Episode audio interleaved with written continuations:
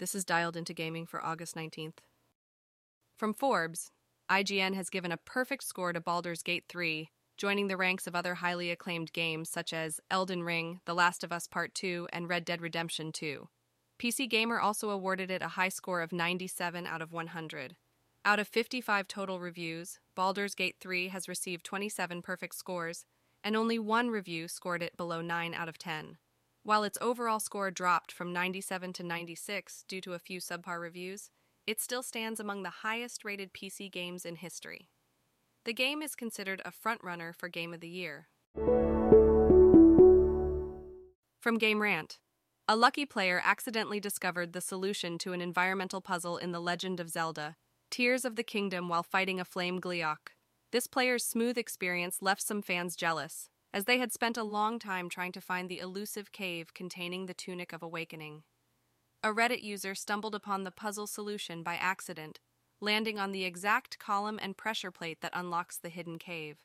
The solution is mentioned in a document from the Misko's Treasure Quest line. This discovery confirms that players can obtain the armor without fighting the challenging Flame Gleeok. The Legend of Zelda Tears of the Kingdom is available on Nintendo Switch. From IGN, Bethesda's highly anticipated RPG Starfield is set to release on September 6th, with availability on Xbox Series X Vertical Bar S consoles and gaming PCs. The minimum system requirements for the game include Windows 1021H1, an AMD Ryzen 5 2600X or Intel Core, i7 6800K processor, 16 GB of RAM, AMD Radeon RX 5700 or NVIDIA GeForce GTX 1070 Ti GPU, and 125 GB of storage. The recommended system requirements suggest Windows 10 or 11, an AMD Ryzen 5 3600 or Intel Core i5 10600K processor, 16 GB of RAM, AMD Radeon RX 6800 XT or NVIDIA GeForce RTX 2080 GPU, and the same storage capacity. SSD is required for the game, and the recommended components for a PC build include Windows 11, AMD Ryzen 5 7600X processor, 32 GB of RAM, AMD Radeon RX 6800 XT or NVIDIA GeForce RTX 4070 GPU, and a minimum 256 GB SSD. PC gaming offers the advantage of customizable frame rates, better controls, superior graphics, and the inclusion of mods making it the preferred platform for playing Starfield.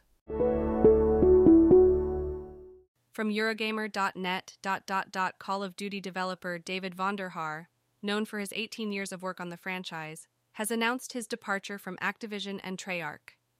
In a LinkedIn post, Vonderhaar expressed his gratitude to his coworkers and the Call of Duty community for their passion and energy. While not revealing his new position, he mentioned a rare and unique opportunity to contribute to an undisclosed project.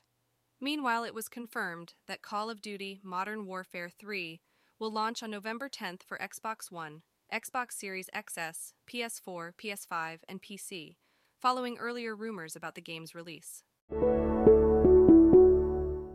From Dexerto, No Man's Sky, the once failed sci fi exploration game, celebrates its seventh anniversary with a surprise teaser for a major update titled Echoes. Deemed a disappointment upon release in 2016, the game's repetitive planets and lack of creative differences led to negative reviews and a decline in popularity. However, passionate developers continuously improved the game, winning back fans and critics alike. Hello Games, a smaller studio, faces pressure to innovate within the game, making the announcement all the more exciting. With minimal details provided, fans speculate eagerly about what this update could bring. Meanwhile, Bethesda's upcoming Starfield poses a potential threat. Dialed In is written and read by artificial intelligence. You can find out more at dialedin.today. Soon, we'll have have CTA to provide feedback at dialedin.today slash feedback and ask for new topics at dialedin.today slash topics. Those don't exist yet, though.